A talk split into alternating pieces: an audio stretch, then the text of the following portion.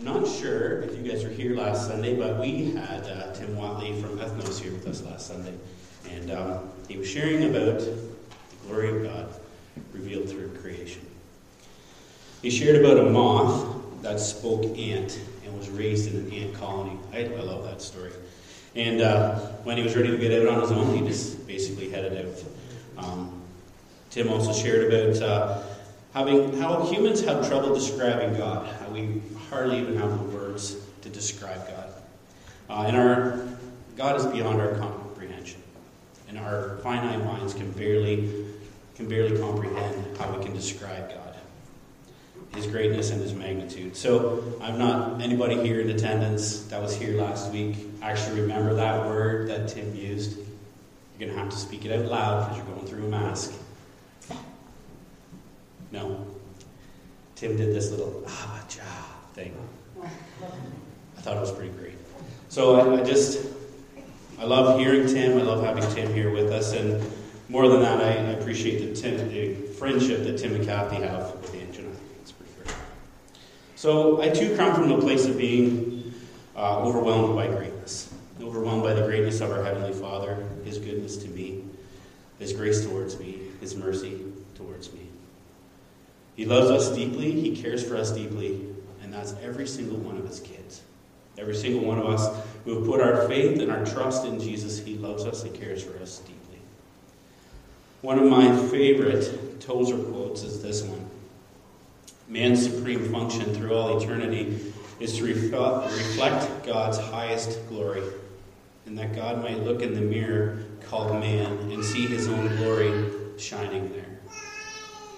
Through man, God's glory is reflected to all creation, including people who may or may not know Jesus. I don't know about you, but that's a rather exciting statement for me.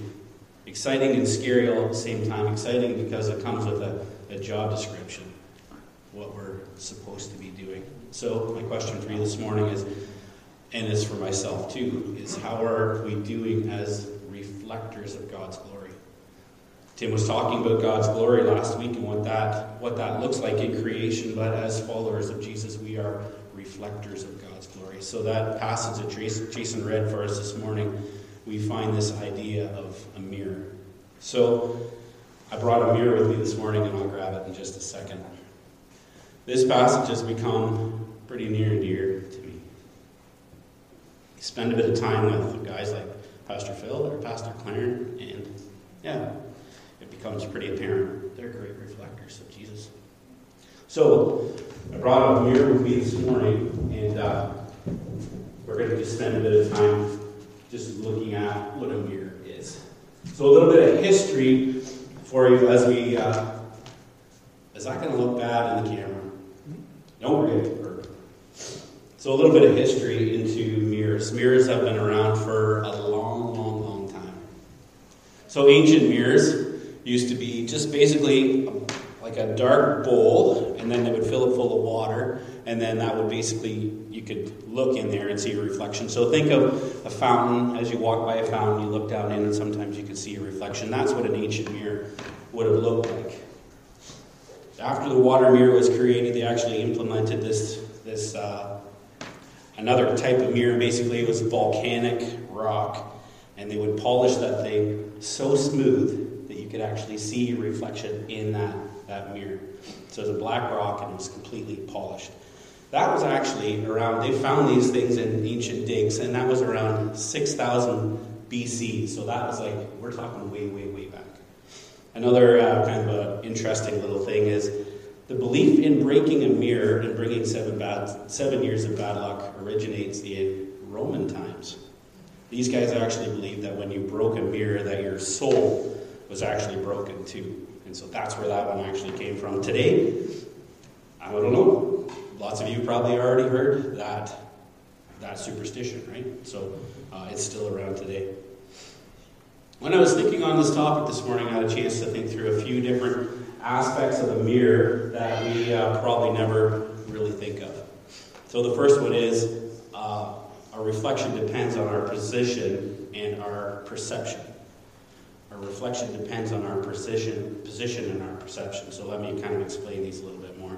The closer we get to the mirror, the bigger we look. the farther away we get from the mirror, the smaller we look.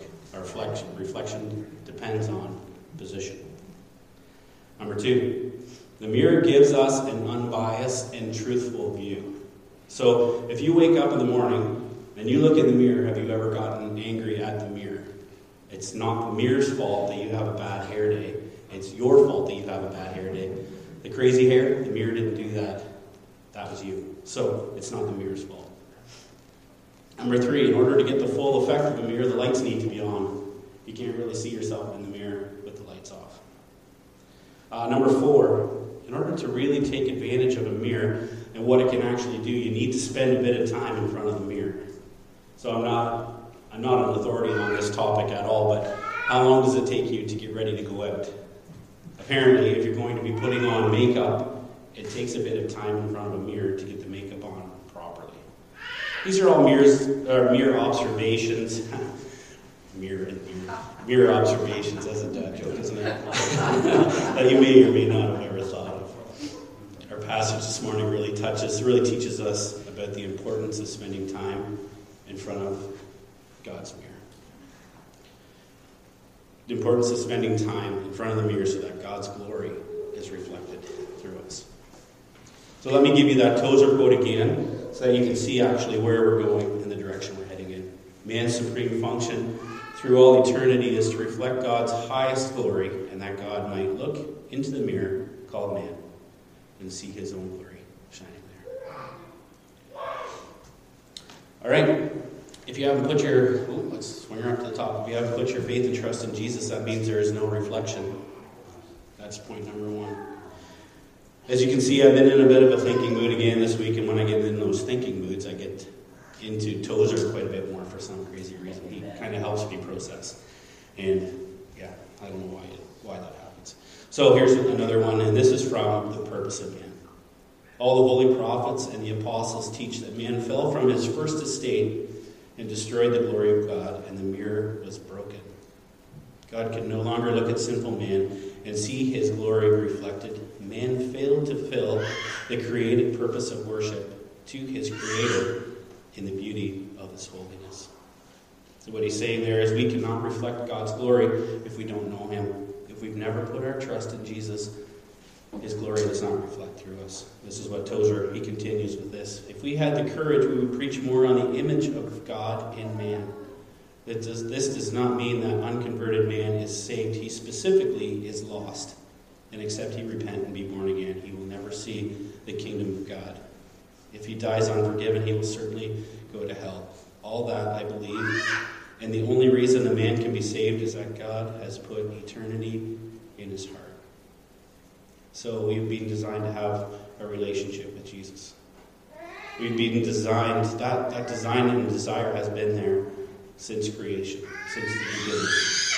We were designed, we are designed to worship. We're designed to reflect God's glory and to have a personal relationship with Jesus. That's our design. We cannot reflect God's glory if we don't know Him. That goes for all people. That could be people who are sitting in churches every Sunday morning. That could be people who have never even heard the name of Jesus except as a swear word. We are all designed to reflect God's glory, but we can't do it unless we know Him as our personal Savior. So if you're not sure of that today, if you're not sure of where you stand with Jesus today, uh, there's no better time than right now than to make that decision. One more Tozer quote for you. For worship to be accepted by God, it must be renewed after the image of Him that created you. That image must be restored. Only a renewed, renewed man can worship God in a way worthy and acceptable to Him. So, putting your trust in Jesus is the best decision that you will ever make. It's the toughest decision, but the most fulfilling decision you will ever make. It will not be easy, but it will, it will be extremely rewarding, but not in a way that we think rewarding by the world's standards, it's rewarding by God's standards. The biggest reward will be to know Jesus better and better every day. So that leads us to our second lesson from this mirror.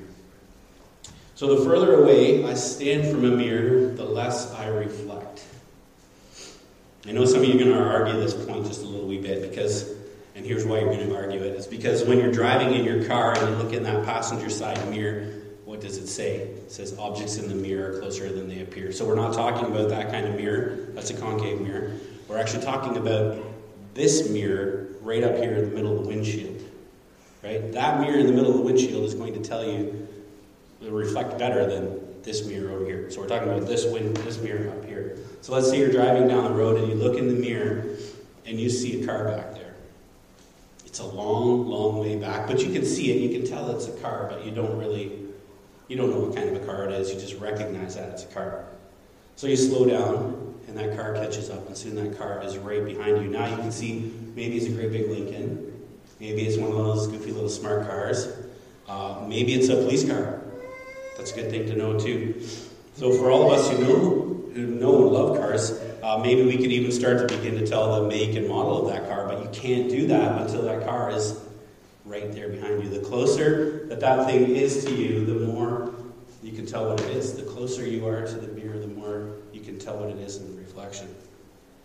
It's the same way it is with Jesus. The closer we are to Jesus, the more we look like Him, the more others can see Him through us. So, as we take a look at the passage this morning, what the passage, the first thing the passage is doing is it's showing us some things that if we see these things showing up in the mirror, we are not reflecting the glory of God. Because that's what a mirror does too. It shows us the things that are not right, and it shows us the things that are right. So, as we look at our passage, there's some things that we can see that do not reflect God's glory. So, the first one is we begin with anger. Anger. Everyone should be quick to listen, slow to speak, and slow to get angry. Human anger does not accomplish God's righteousness. Human anger does not reflect God's glory.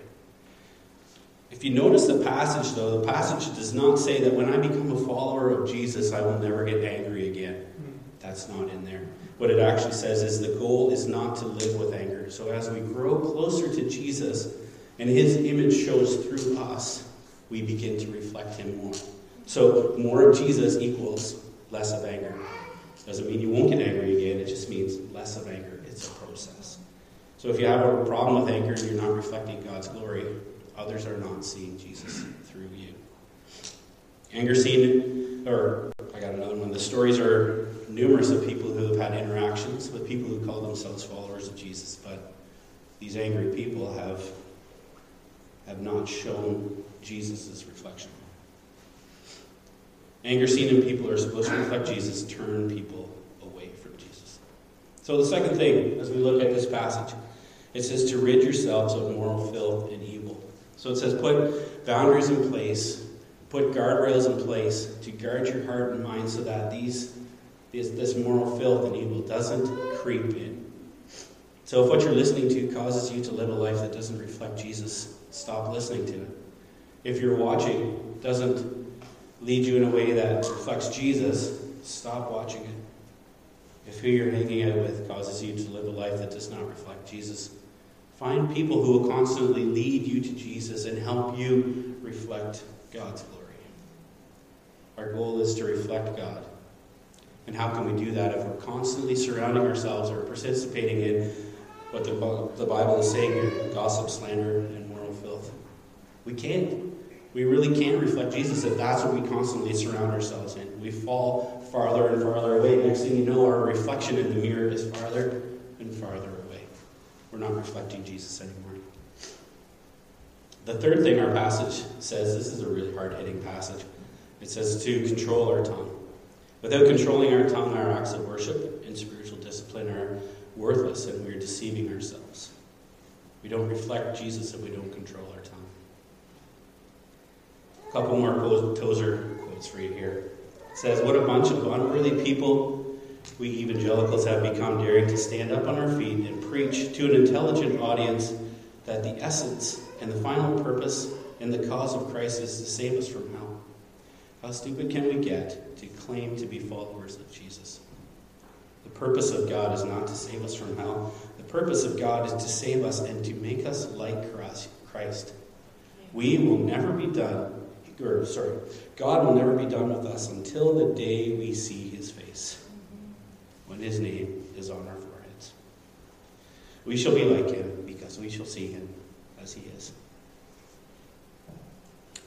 And finally, we can't go through a whole bunch of bad things. That's not how this really works. It's uh, the reason I like these kind of passages is because we, we get to see the contrast. We get to see this is how you were, and this is how I want you to be. The contrast is here. That's why I love these kind. God's teaching me. We get to hear um, God say, This is how I want you to live. Not like this, but like this. That's what we're seeing in the passage. So we've learned so far how not to reflect, or how to be a bad reflector. Now we need to learn what it means to be a good reflector of Jesus. Our passage gives us two ways.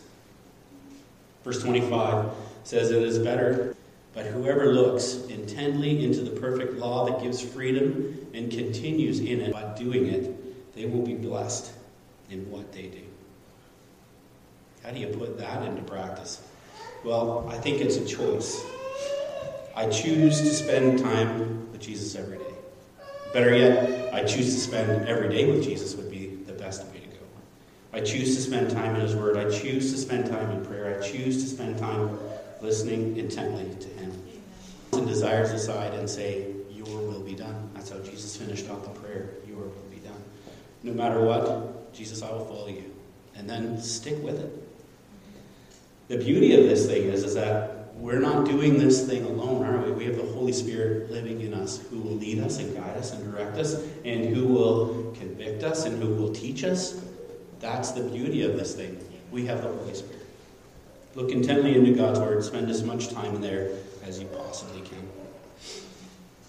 The second way that I've got here is to get practical, and this has a few more steps in here. Get practical. The first one we've touched on a little bit already. It says, Verse 19 says, Be quick to listen, slow to speak, and slow to get angry.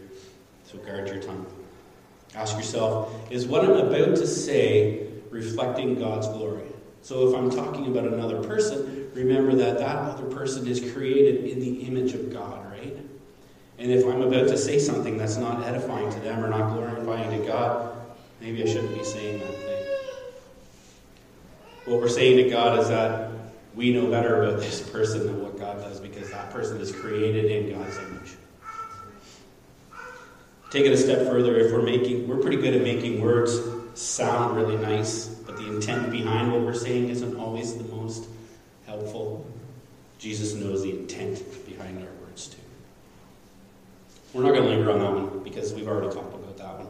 Let's go into number two. James 1 27 says, Religion that God our Father accepts is pure and faultless. That is pure and faultless is this to look after widows and orphans from being polluted by the world. Look around today. Do you know anybody who's in distress? There seems to be a lot of people today who are in distress. Jesus asks us to be caring for those people. So there's a whole as many different people as you know. There's that's as many different ways as you know how to care for somebody. Could mean getting groceries, could mean giving them a call, could mean stop for a visit. Spend time with people. The possibilities with this thing are endless. God's really what he's saying here is make people a priority. The second thing that he touched on there was keeping oneself from being polluted by the world. My commentary says it like this James stresses living in the world, but doing so with intelligent forethought in order to keep one's life and one's reputation and one's faith pure and secure. For James, true faith enters the surrounding culture but remains free from evil that's found there. So you remember when I said that mirrors don't really work well in the dark? The world around us is a very dark place. I think you would agree with that. We're not called to separate ourselves from the world. What we're actually called to do is be a reflector of God's glory in a dark world. We're called to be a light in that dark place. We're called to put up those boundaries and guardrails around us so that we don't fall into darkness, as well as be a reflector of Jesus in that place. Put up the, the guardrails, but reflect Jesus. That's what we're called to do. So, the best way I know to finish off a message like this today is by asking ourselves two questions What is God saying to me today? And what changes do I need to make moving forward? What is God saying to me today? And what changes do I need to make moving forward? The goal here is to be more like Christ, to reflect Him to others. So, what does that look like for me? Let's just close in prayer. Dear Lord, I thank you for this morning. I thank you that you love us so much. I thank you for your mercy. Thank you for your guidance. I thank you that uh, you give us the way that you have for us to live. And I pray that you would help us to, to learn what that really means in our lives. Help us to be a good reflector of you, Jesus. Keep us away from the ways of the world. Make us a great reflector of you. Keep us humble. We pray all these things in your name. Amen.